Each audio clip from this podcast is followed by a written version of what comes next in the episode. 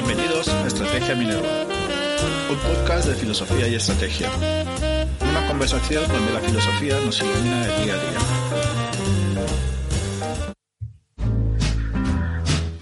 En este episodio eh, 54 de Estrategia Minerva Podcast tenemos en primer lugar la sección El libro del mes eh, y en este caso comentaremos el libro de nuestro colaborador Jesús Mora titulado Igualdad para qué, una propuesta del igualitarismo pluralista para el siglo XXI. Además tendremos la sección de la vida examinada. Los colaboradores de Estrategia Minerva Podcast somos Guillermo Reyes Pascual. Hola, buenas tardes Jesús Mora. Hola, muy buenas. Y Óscar Pérez de la Fuente. Podéis ver nuestros perfiles en la sección podcast de la web coleccionminerva.com. Pues como avanzábamos, eh, la primera sección es el libro del mes y en este caso es muy especial porque el libro del mes es de, de uno de nosotros, eh, de Jesús Mora, que acaba de publicar Igualdad para qué, una propuesta del igualitarismo pluralista para el siglo XX para el siglo XXI, perdón, en la colección Pluralismo y Minorías eh, de, la editorial Dickinson. Eh, pues para acercarnos a nuestros oyentes, ¿cómo explicarías de forma sencilla tu libro? Hay un artículo famoso que es Habermas en 3.000 palabras. ¿Cómo explicarías tu libro en, en 3.000 palabras? Bueno, muchas gracias, Oscar. Y, y nada, eh, bueno, agradezco mucho, por supuesto, estoy muy contento por, por poder presentar el libro aquí, porque es el primer sitio en el que hablo del libro. Y, y bueno, también muchas gracias a ti que dirigiste la tesis que ha inspirado el libro, ¿no? Eh, también, por supuesto, a Guillermo, porque, claro, compartir esta estrategia Minerva al final es alimento para el cerebro y esas cosas en las últimas etapas de la tesis, que, que fue cuando empezamos el programa, eh, estas conversaciones con vosotros me vinieron muy bien. Eh, bueno, igualdad para qué, una propuesta de igualitarismo pluralista para el siglo XXI.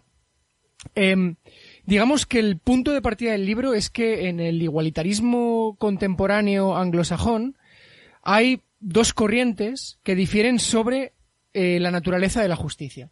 Una corriente piensa que la justicia es la igual distribución de algo, de bienes a las personas, y esa definición de, de, esos bienes puede ser relativamente amplia o relativamente estricta en función del autor. Pero digamos que lo que piensan es que la igualdad es que todas las personas tengan lo mismo de algo, y, la justicia, por tanto.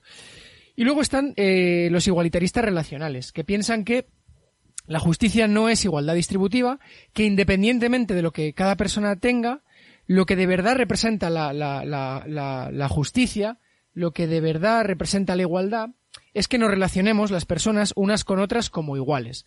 Es decir, que no nos tratemos unas a otras pues como seres inferiores o como seres superiores, que no haya relaciones jerárquicas en la sociedad. Digamos que el igualitarismo distributivo está suele estar más asociado a, lo, a lo material y el igualitarismo relacional suele estar más asociado al reconocimiento. Aunque ni los igualitaristas distributivos obvian por completo las cuestiones de relaciones sociales, ni los igualitaristas relacionales obvian las cuestiones distributivas. Simplemente lo que piensan es que para un igualitarista distributivo las relaciones, son las relaciones sociales son importantes como medio para lograr la igual distribución y para un igualitarista relacional la distribución es importante como medio para lograr iguales relaciones sociales. Pero ambas difieren en, el, en, el, valor nuclear de la justicia, ¿no? Si es igualdad distributiva o es igualdad relacional. Ese es el punto de discrepancia. Lo que yo hago en el libro eh, es, a partir de tres autores, que son John Rawls, Gerald Alan Cohen eh, y Elizabeth Anderson, Rawls y Anderson son liberales, aunque Anderson hace una reinterpretación particular de Rawls que no todo el mundo comparte, y Cohen es marxista. Eh, en concreto del movimiento del marxismo analítico, ¿no? Entonces lo que, lo que hago a partir de esos tres autores es analizar en qué discrepan las dos corrientes, cuál es el, el punto nuclear de su discrepancia. E intento aislar ese punto nuclear de su discrepancia para ver si las corrientes son reconciliables, digamos. Al final llego a la conclusión de que ambas corrientes discrepan sobre el tipo de razones por las que la, la justicia nos importa. Una corriente piensa que la razón por la que la justicia nos importa es que es relevante que las personas tengan lo mismo de algún bien. Otra corriente piensa que la razón por la que la justicia nos importa es que las personas se relacionen unas con otras como iguales.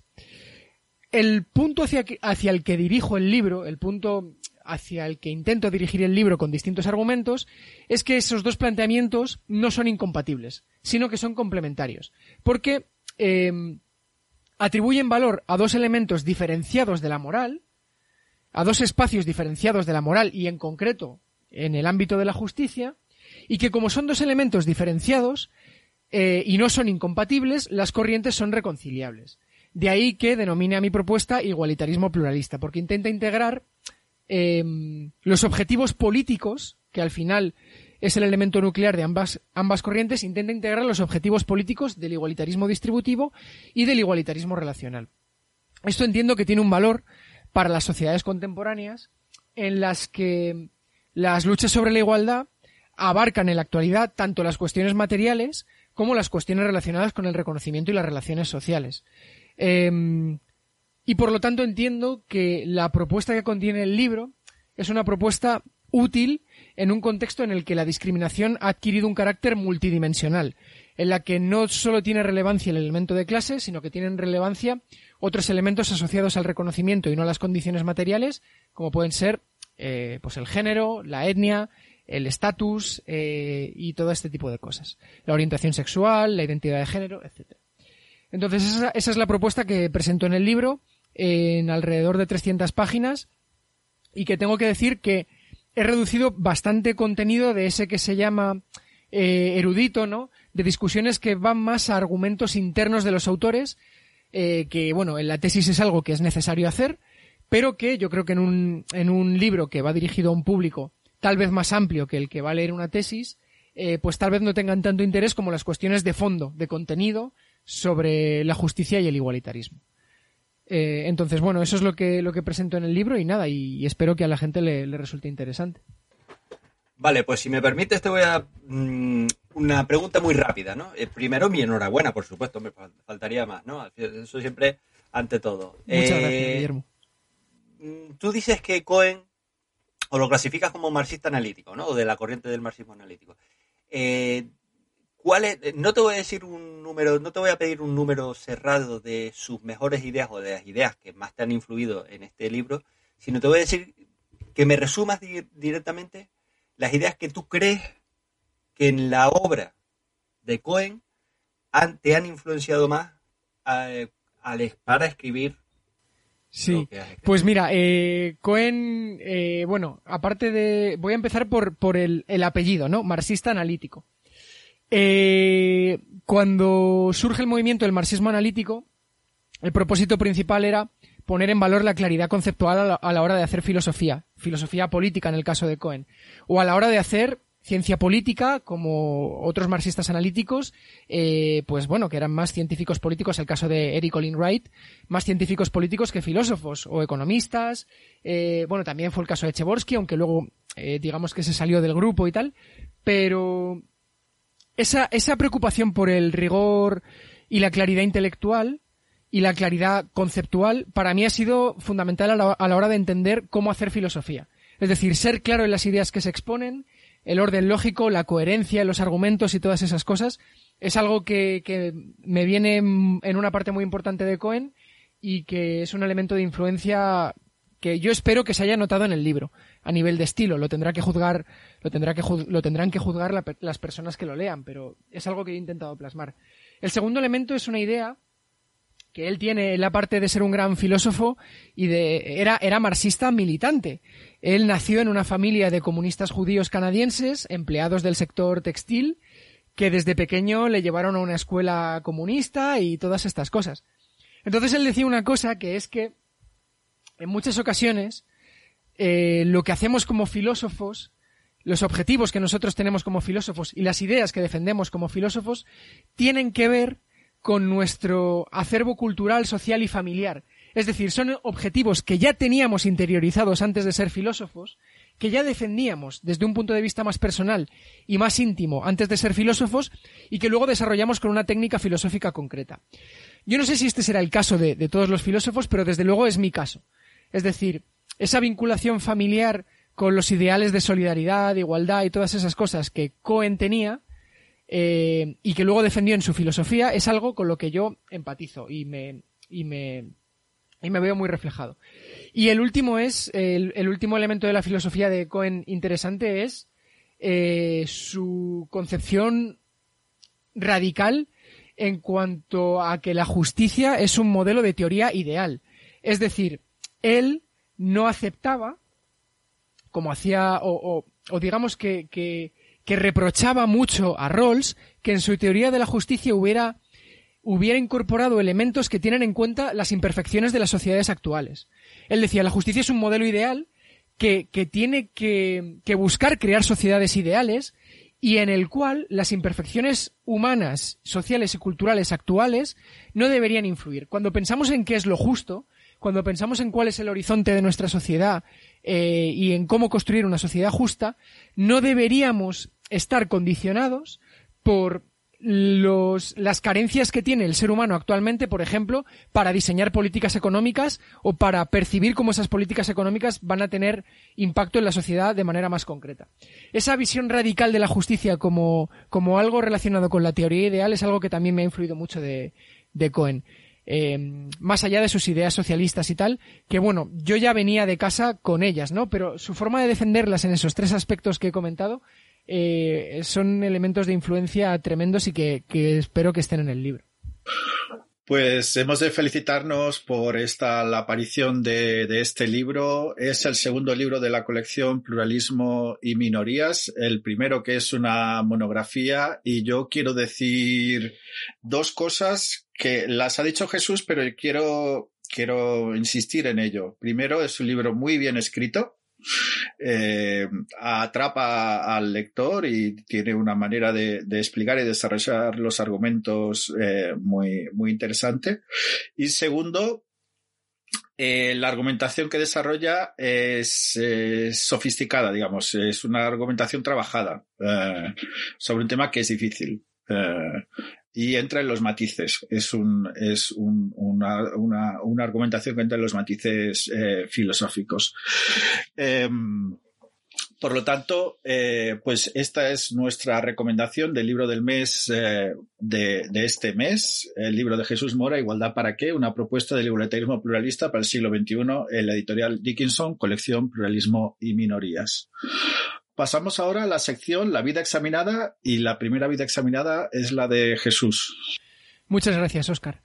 Eh, bueno, pues en la vida examinada, eh, que solemos hablar de cine y de, y de series, eh, recientemente he visto una película que, que, me ha gustado mucho y la verdad que la recomiendo porque solo dura 90 minutos, pero es eh, interesante, intensa, te mantiene eh, atento, ¿no? No es de esas películas en las que tienes la tentación de mirar el móvil.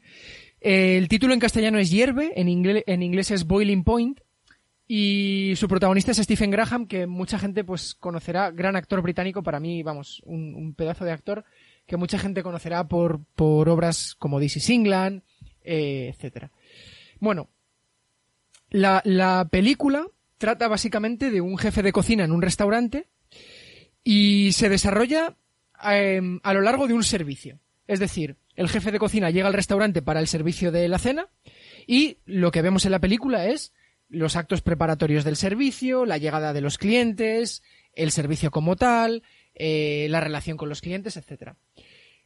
Al margen de, de lo que se ve sobre la profesión de, chef, eh, que es una profesión que en la actualidad, pese a la imagen de los chefs estrella más reconocidos a nivel mundial, en la mayoría de los casos es una profesión muy precarizada, que requiere muchas horas de trabajo y en ocasiones eh, con unas recompensas económicas que no hacen justicia a la intensidad y al tiempo en el, que, en el que se trabaja.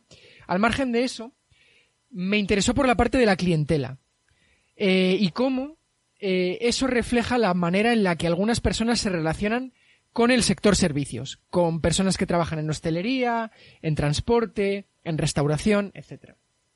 Eh, la película muestra un microcosmos de todas las aberraciones que mucha gente comete como clientes cuando van a un restaurante. Eh, aberraciones como eh, tratar mal a las, a las camareras, en este caso la mayoría de, de, personas que prestan el servicio son camareras, eh, tratarlas con como si fueran elementos de nuestra propiedad, como si fueran bienes de nuestra propiedad. Utilizar las redes sociales como amenaza para obtener recompensas a las que no tienen acceso otros clientes. En la película se ve a un grupo de personas que son eh, influencers de Instagram y que amenazan constantemente con hacer una mala reseña del sitio para obtener eh, pues productos fuera de carta, etcétera. Y, y luego también a la poca empatía que existe con el hecho de que las personas que están atendiendo a las mesas, los camareros y camareras, son personas que están trabajando y probablemente que están trabajando durante muchas horas y que no están allí para ser nuestros amigos, hacerse fotos con nosotros, eh, etcétera. Entonces, todos esos elementos eh, que están ahí me transportaron a, la cuestión de, de, los trabajadores esenciales que tanto comentamos en el programa al principio de la pandemia, ¿no? Eh, cómo esos trabajadores a los que en tantas ocasiones maltratamos y consideramos como elementos de nuestra propiedad son en realidad precisamente los trabajadores más necesarios para cosas que valoramos tanto como, como ciudadanos, como seres humanos, como seres sociales, como puede ser, como puede ser ir a un restaurante a cenar en compañía. Eh, esa relación de, los clientes con las personas que les prestan el servicio, eh, y que no sé si os ha pasado a vosotros, aparece en la película de una forma que a mí me ha hecho al menos plantearme muy seriamente eh, o, o, o autoexigirme mucho más de lo que lo hacía hasta ahora, tener un trato impecable hacia las personas que me sirven en un restaurante, que conducen en auto, el autobús en el que voy, que conducen el taxi en el que voy, etcétera, etcétera. Bien, la segunda vida examinada me corresponde a mí y mmm, se trata de una película que se titula El veredicto, la ley del menor, eh, protagonizada por Emma Thompson. Trata sobre un tema que es una práctica típica de derecho penal y que yo comento en mis clases también. Eh, el tema es las transfusiones de sangre de los testigos de Jehová. Emma Thompson es la juez del Tribunal Supremo en Reino Unido y eh, tiene que decidir un caso y decide ir a la habitación del hospital del menor eh, que se niega a recibir la transfusión de sangre por ser testigo de Jehová.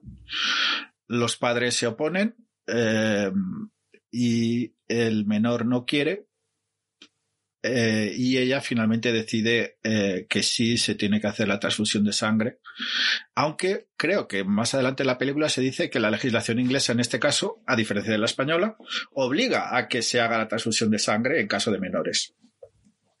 La película no acaba ahí. Continúa. Mm, prefiero no desvelar, pero continúa con el mismo protagonista y la misma protagonista y tienen una historia eh, eh, que mm, eh, tienen una historia muy curiosa de, mm, en cierta manera tiene algo que ver con lo que estaba contando Jesús. Es decir, como alguien que en tu vida tiene, lo conoces por un determinado tipo de relación, eh, y que acaba siendo muy importante para la otra persona y esa otra persona, eh, eh, digamos, acabe, acaba confundiendo los papeles, ¿no? Eh, bueno, no voy a desvelar uh, más. Me dio mucho que me dio mucho que pensar porque hay un giro muy inesperado en la historia. Eh, Emma Thompson está muy bien en su en su en su interpretación. Eh, la, la, película es muy polémica y no solo trata la problemática de, de, de, los testigos de Jehová y de las transfusiones de sangre, que es la problemática principal, sino trata la problemática de los roles profesionales y de las implicaciones personales de los roles profesionales o de, de esa, de esa, de esa cuestión, ¿no? Y lo trata de una manera muy, muy, muy interesante, ¿no? Eh, bueno, yo creo que, que la, la, visión filosófica está, está clara. Aparte del, del, del, tema, claro, que en España eh, el, hay una sentencia del Tribunal Constitucional que dice que los padres que permiten que su hijo no reciba la transfusión no deben ser condenados, a diferencia del Reino Unido, que en Reino Unido sí que eh, se obliga a la transfusión de sangre de menores. En España mmm, hay una sentencia Constitucional que no está en ese sentido. Eh, pero lo que más me llamó la atención, aparte de este tema, es, eh, es la segunda parte de la historia, que la segunda parte de la historia es absolutamente inesperada y que tiene que ver con el rol profesional y el rol personal, ¿no? Como, eh, em, cómo se interfieren en un determinado momento en unas determinadas personas, ¿no? y esta era mi vida examinada. a continuación, Guillermo nos ofrece su vida examinada. Sí, gracias, Oscar. Eh, bueno, yo voy a, mm, romper un poco el ritmo de presentación de películas y series. Prometo que para la próxima traeré una. Em, y voy a tratar el tema, eh, que, un tema que me resulta curioso con una implicación social profunda, ¿no? que es eh, hace unos días, creo que fue la semana pasada, la Comunidad de Madrid presentó la, digamos, teleasistencia sanitaria en casa para los usuarios de la sanidad madrileña. ¿no? Y fue curioso porque mm, este movimiento mm, responde, digamos, o no es un único movimiento aislado de dejar a los ciudadanos su propio mantenimiento y sostenibilidad eh, de sus propias vidas, digamos. No es el único plan. Cuando la tormenta de Filomena, digamos, eh, sepultó Madrid, porque literalmente lo sepultó de, nieve, Madrid y muchas otras eh, localidades, cosa que, digamos, en España tenemos una tendencia muy centralista, digamos, al explicar las cosas, ¿no? No, solo fue Madrid, fue la mitad de la península, ¿no? Ya se dijo o se eh, recomendó que todo aquel que tuviese pala saliese a quitar digamos, nieve de su propio portal. Bien, esto de forma aislada mm, no me pareció curioso porque yo entiendo y hay que entender que en situaciones, digamos, de catástrofe, nadie está preparado por una catástrofe. Y por tanto, en una nevada fuerte, si se puede pedir ayuda y se puede ayudar, no pasa nada y se ayuda, ¿no? Pero que eso sea el inicio de un desmantelamiento, se desmantela, digamos, la asistencia por parte del Estado hacia la ciudadanía, que crea, creo, una desigualdad eh, profunda y una brecha profunda en la sociedad difícil de cerrar. Es fácil de abrir y difícil de cerrar. Eh, porque mm, cuando se discute sobre la capacidad que tiene cada persona de sostener su propia vida, ¿okay? Eh, no se toma en consideración que el sostenimiento de la propia vida, digamos, o del propio pan de vida, requiere de unos recursos muy grandes, que de forma aislada solo muy pocos tienen la capacidad. Incluso me cuestionaría si aquellos que tienen la capacidad pueden hacerlo solos también. ¿eh? digamos, todo aquel que tiene un gran poder adquisitivo, me costaría creer que por mucho poder adquisitivo que tenga, uno puede llegar a, digamos, eh, mantener o eh, ver desarrollado su plan de vida sin la actuación en algún momento de alguna institución que la propia sociedad se ha dado para gobernarse a sí misma. ¿no? Y creo que eh, hay un... se están dando pasos profundos, digamos, en unas ideas casi antagónicas, ¿no? No vistas antes, digamos, o por lo menos no tengo yo experiencia en las últimas décadas en España, donde se están dando pasos digamos, a que eh, el individuo sea responsable de sí mismo. Eh, y esto creo que es el inicio, o podría dar lugar al inicio eh, de unas desigualdades mucho más profundas de las que hay. Vale, si os parece, bueno, quería empezar por, por lo último que ha contado Guillermo. claro, se, busca que el individuo sea responsable de sí mismo sin tener las condiciones materiales para ser lo que para mí es lo más grave. El, el, el tema del, de la salud como tú comentabas, consume recursos, muchos recursos, y no solo materiales, sino que también requiere de muchos recursos intelectuales y de conocimientos, etcétera.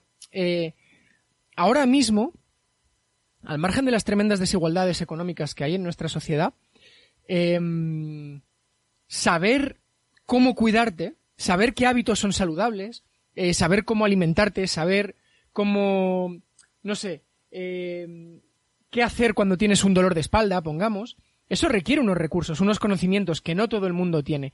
Y por eso existe la sanidad pública, ¿no? Para proporcionar a la gente que no tiene esos conocimientos un profesional que sí los tiene, que le pueda asistir. Em, decía Wendy Brown en, eh, en un libro que, se, que, ella sacó sobre el, neoliberalismo, que se llama en, las ruinas del neoliberalismo, que el núcleo del proyecto neoliberal ni siquiera es liberalizar, ni, siquiera es liberalizar el mercado, es acabar con la sociedad. O sea, la famosa frase de Margaret Thatcher de que no hay sociedad, sino que solo existen los individuos y sus familias. Eso eh, es lo que está detrás de todo esto. La idea de que no somos personas que están en el mismo barco y entre las que existe una relación común de sociedad y que por tanto tienen que asistirse unas a otras, lo cual es prácticamente una afirmación de hecho. Eh, por la naturaleza interdependiente que tenemos los seres humanos y más los que convivimos en un mismo, bajo un mismo o dentro de un mismo sujeto político que es un Estado. Entonces el proyecto ahí es acabar con la sociedad. Decir, no tenemos ningún deber hacia los otros. Cada persona, sálvese quien pueda. Y eso para mí es, muy peligroso y la verdad que, la, tendencia es preocupante, bastante preocupante. Em, creo que las autoridades públicas tienen deber de protección las autoridades públicas como representantes de, la ciudadanía deber de protección hacia los ciudadanos y en especial hacia los más débiles.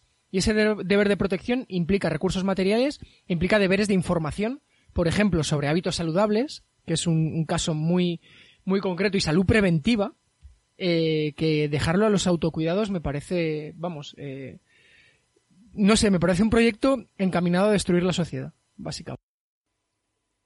Sí, cuando Amartya decía aquello de eh, el cubrir las necesidades, la capacidad de cubrir las necesidades, es decir, esto sería un experimento magnífico para que Amartya Sen, digamos, eh, evaluase, digamos, ahora sí es verdad que hay un, digamos, un, se puede decir, un case study en, en, digamos, en la Comunidad de Madrid, donde ahora sí que se podría ver si uno puede cubrirse las necesidades cuando el Estado, digamos, pliega velas, ¿no? O el Estado, digamos, las instituciones que son responsables de proporcionar recursos pliegan velas. Eh, y esto es lo peligroso, ¿no? Que creo que se está, eh, se está jugando eh, con. Se está jugando primero con dos cosas, creo aquí. uno, mm, con algo que parece que no tiene mucha influencia, pero que sí lo tiene. Digamos, los sentimientos de las personas. Es decir, se está jugando a aquella falacia de nos sentimos mejor porque somos más libres. Es decir, esto creo que es una falacia que se juega peligrosamente con los sentimientos.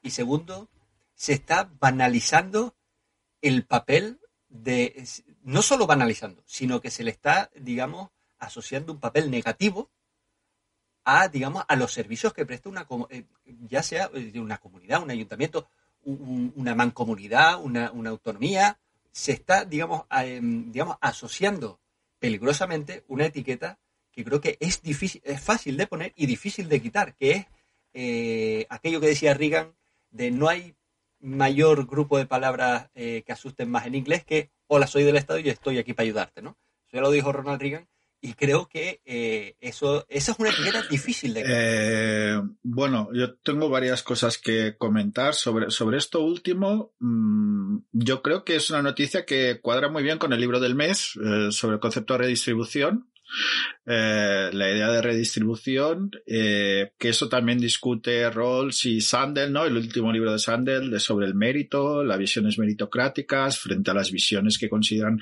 que como todos estamos en una sociedad, todos tenemos eh, parte de mérito y también parte que tenemos que redistribuir a, todos, ¿no? El ejemplo que pone Sandel en Justicia es el de Michael Jordan, creo que es el de Michael Jordan, que pues es un, es un exitoso jugador, pero el éxito de Michael Jordan depende del equipo y si estamos en sociedad, nuestro éxito depende del equipo, ¿no? Eso por un lado, pero hay otro, otra cuestión eh, sobre el estatus de los derechos sociales, eh, que también es un clásico, eh, sobre si los derechos liberales y los derechos sociales están al mismo nivel y tienen la misma, la misma idiosincrasia, donde hay algunos que sostienen que los derechos sociales no, no son no son igualmente exigibles que los derechos liberales, ¿no? Yo sobre eso o sea, por un lado entiendo que los derechos sociales tienen que ser exigibles y los derechos sociales son derechos importantes. Eh, pero, por ejemplo, como veíamos con Cristina Monereo la, otra, en el otro episodio, eh, en la Constitución española el único derecho social que es fundamental en el sentido estricto es el derecho a la educación. Eh, aunque en sentido laxo, digamos, derechos fundamentales, pues serían, serían todos, ¿no? Eh, y, por ejemplo, Alexi tiene una visión sobre los derechos sociales eh, distinta, ¿no? Eh, eso, desde el punto de vista teórico, me crea, me crea alguna duda. por supuesto, estoy a favor, digamos, de exigir los derechos sociales y que los derechos sociales deben ser promovidos y, desarrollados por parte del Estado, pero me crea alguna duda desde el punto de vista de la técnica jurídica sobre el estatus de los derechos liberales y los derechos sociales, que es un tema clásico, ¿no? Sí, vamos a ver. Eh, también se podría discutir aquí sobre la naturaleza de los derechos positivos y negativos. Es decir, el derecho a la salud en este caso es un derecho positivo. Es decir, la institución responsable de, eh, digamos, gobernar las relaciones de la comunidad tiene que poner los medios. O sea, toda aquella actividad que no sea esa es eh, no limitar, pero sí torpedear el ejercicio de un derecho, digamos, positivo como es el derecho a la salud. ¿No? Digamos, eh, quitar medios o no disponer de los medios o, disponer, o poner unos medios, digamos, insuficientes es torpedear el ejercicio de un derecho, creo yo. En este caso, un derecho positivo, vamos. Bueno, yo, quería comentar el tema del famoso caso de los testigos de Jehová que, ha mencionado Oscar a raíz de la película El Veredicto. Em, me, ha transportado a otra cosa que hemos discutido aquí en el programa cuando hablamos del derecho a la educación, que es como... Eh, hay, hay muchos temas ahí, ¿no? O sea, el Estado puede obligarte, si eres una persona adulta, a hacerte una transfusión de sangre cuando tú no quieres. Eh, es como el, famoso debate sobre la interrupción de las huelgas de hambre, ¿no? Em, em, es complejo, pero en el caso de los niños, claro, a mí me transporta al, tema de, la, creencia que tienen muchos padres de que los hijos son objetos de su propiedad a los que esculpir a su imagen y semejanza. Es decir, yo soy testigo de Jehová y no quiero transfusiones de sangre, mi hijo, eh, independientemente de que sea menor de edad, independientemente de si él ha tomado esa decisión de forma consciente o tremendamente, no consciente, sino de forma verdaderamente libre o tremendamente presionado por, por el, tipo de, de, valores que se, que se le enseñan en casa, si eso eh, es algo que deberíamos proteger. Es decir, ¿pueden los padres aspirar a que sus hijos reproduzcan exactamente sus mismos valores, sus mismas creencias metafísicas y su, su, misma escala axiológica solo por el hecho de que son sus hijos. Eh, que para mí es una de las cuestiones que está de fondo y es lo que para mí legitima en el caso de un menor que se le haga la transfusión de sangre, aunque sea testigo de Jehová y, sus padres se opongan. Ojo, siempre teniendo en cuenta eh, que el menor debe ser escuchado, es decir, un menor yo asumo que no, no tiene la misma capacidad para tomar decisiones que una persona mayor de edad, pero su opinión debe contar y debe ser tenida en cuenta en los procesos judiciales, que eso es otra cosa muy importante. Pero tiene que primar el interés superior del menor y sobre todo en estos casos en los que hay eh, posibilidades bastante eh, bueno que podemos podemos asumir de manera bastante certera creo yo que la presión que ese menor experimentaría en casa de oponerse a sus padres influye en la decisión que toma Sí, yo también estoy de acuerdo y lo hemos debatido aquí varias veces sobre el derecho a la educación, que em, sobre la pregunta de eh, dónde se educa, ¿no? ¿En la escuela o en casa, ¿no? Y quién es responsable de qué sector o de qué ámbito, digamos, ¿no? Eh, claro, pero es que aquí, si yo estoy de acuerdo con, eh, con Jesús, en el sentido de que, bueno, em, el menor está bajo la tutela. Esa tutela no es absoluta no es absoluta. Luego, alguien tiene que llenar el vacío cuando se pretende que esa tutela sea absoluta. Y creo que aquí el papel del Estado, como en la película que eh, relata Oscar, creo que la actuación, da igual, digamos, el veredicto, pero sí que la actuación, solo juzgando la actuación de intervenir, creo que es correcta. Es verdad que el veredicto, digamos, o el resultado final se puede debatir, pero creo que la actuación, yo creo que los tres vamos a estar de acuerdo, creo que la actuación de intervenir, para que esa tutela no sea absoluta, porque una tutela absoluta puede ir en perjuicio del menor o la menor. Entonces se tiene que llenar ese vacío. Creo que la actuación eh, se puede considerar como correcta. Em, que se le debe eh, hacer la transfusión, yo también creo que es correcta, pero que se podría admitir también en un debate serio que no es correcta. Pero claro, yo me, yo me centro aquí o pongo el, foco sobre la actuación o el procedimiento de actuar. Yo creo que eso es lo correcto y creo que es lo resaltable y el deber de las instituciones. A mí me gustaría que, analizáramos dos casos que me, que, son muy interesantes sobre esto. El, caso de los testigos de, Jehová y las transfusiones de sangre, donde se establece una ponderación entre el derecho a la vida y eh, la libertad religiosa, y esa ponderación del derecho a la vida y la libertad religiosa en el caso de los adultos eh, se tiende a considerar que, que, digamos, el derecho fundamental preponderante es la libertad religiosa. Eh, es decir, si tus valores religiosos te llevan a no aceptar la, la, transfusión de sangre porque consideras que, bueno, pues que, que va contra tus creencias religiosas, eso eh, se permite. Y por otro lado, ya sé que no es lo mismo y que no tiene mucho que ver, pero eh, me parece un caso también muy interesante de estudio que son las excepciones religiosas a la matanza de animales tipo kosher o ala, eh, es decir, las excepciones religiosas que dicen que una persona eh, mm, de una determinada fe el matarife tiene que ser de una determinada fe y tiene que seguir un determinado ritual para sacrificar los animales.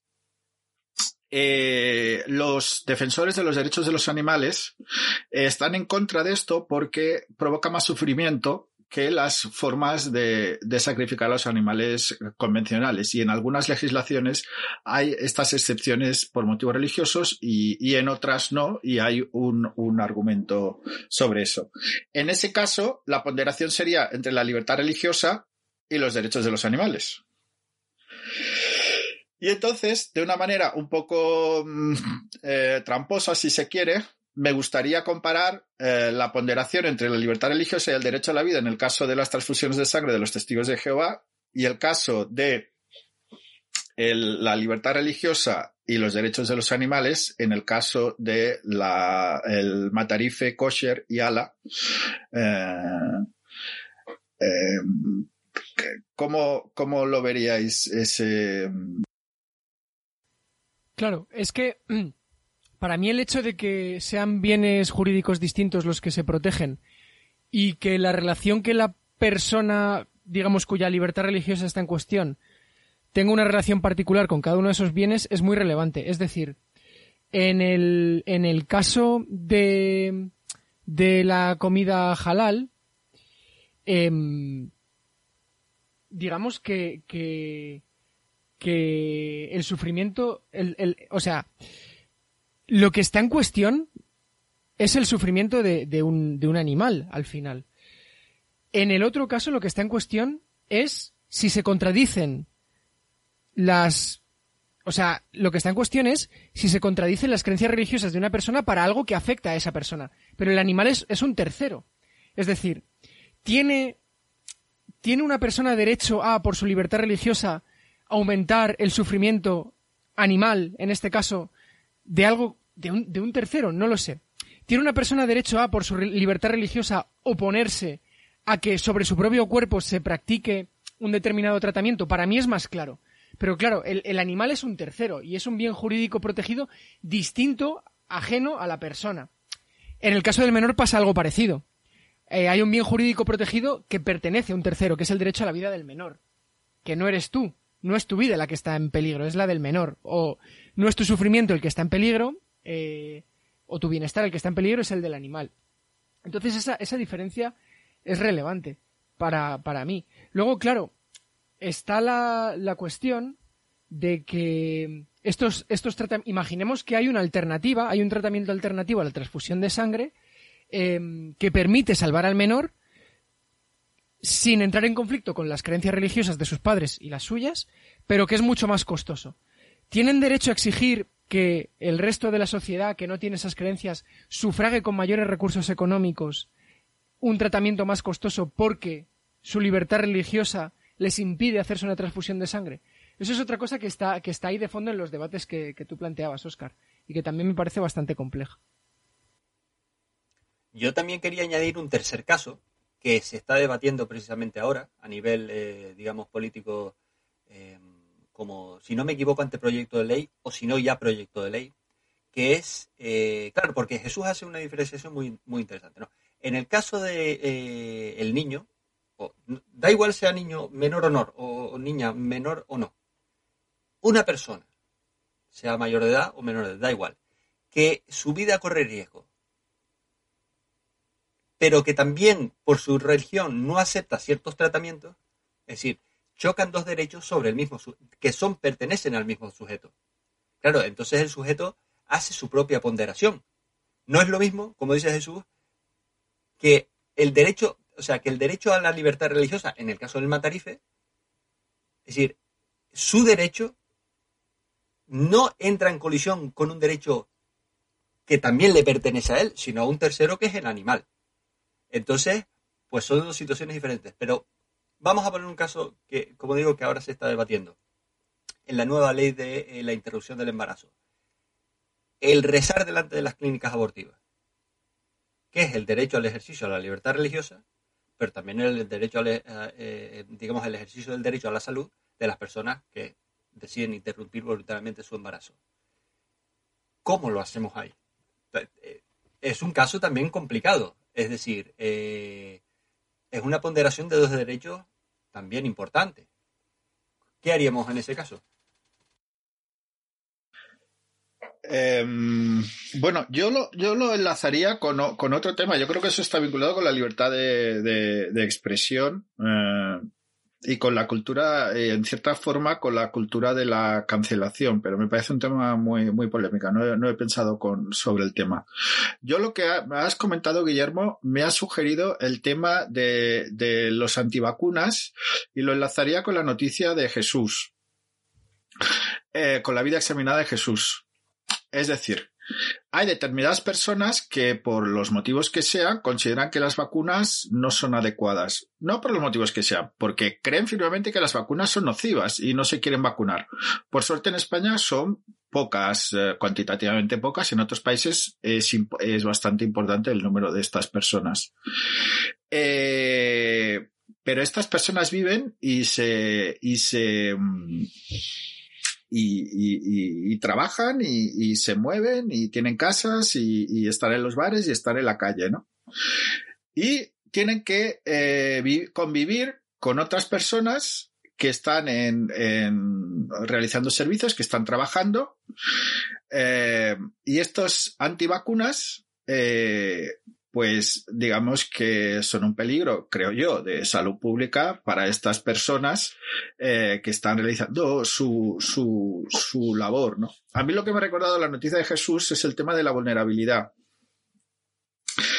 Eh, eh, lo que nos ha puesto muy de manifiesto esta pandemia, esto se ha dicho mucho, pero conviene decirlo, es que somos seres vulnerables y que la vulnerabilidad es algo que define a la condición humana eso se ha vuelto a poner de manifiesto una vez más eh, y que de esa vulnerabilidad pueden surgir lazos de solidaridad. Pero obviamente no es un lazo de solidaridad el ir por la calle, convivir y tratar a personas que están realizando trabajos del tipo que sea, cuando eh, no tienes medidas preventivas para evitar el contagio de un virus como es la vacuna. Al menos esta es mi posición, o al menos es como yo lo veo. Claro, y por ejemplo, en un, en un establecimiento de hostelería en el que el flujo de personas es constante y los trabajadores están expuestos, muy expuestos al, al virus. Estoy totalmente de acuerdo. Creo que, que la reflexión que planteas, Oscar, conduce a, al progresivo mayor protagonismo que han ganado los valores egoístas o las concepciones egoístas en, en nuestra sociedad. Es decir, el hecho de que eh, mucha gente decida no vacunarse aun sabiendo que, eso puede dar lugar a un riesgo para terceros, para mí refleja, pues eso, el, papel preponderante del egoísmo en, nuestra sociedad. El hecho de, de, estas personas que, como salen en la película, van a los restaurantes y tienen una actitud totalmente desconsiderada hacia el servicio y hacia el resto de clientes, refleja de nuevo el egoísmo, es decir, mis deseos, lo que yo quiero, lo que yo busco, mi ejercicio de la libertad, hasta el extremo que sea, justifica eh, incluso que yo pueda provocar daños a terceros con ese ejercicio de la libertad. Y creo que, es lo que está ahí y que, como tú muy bien planteabas, el tema de los, de los antivacunas también pone muy de manifiesto.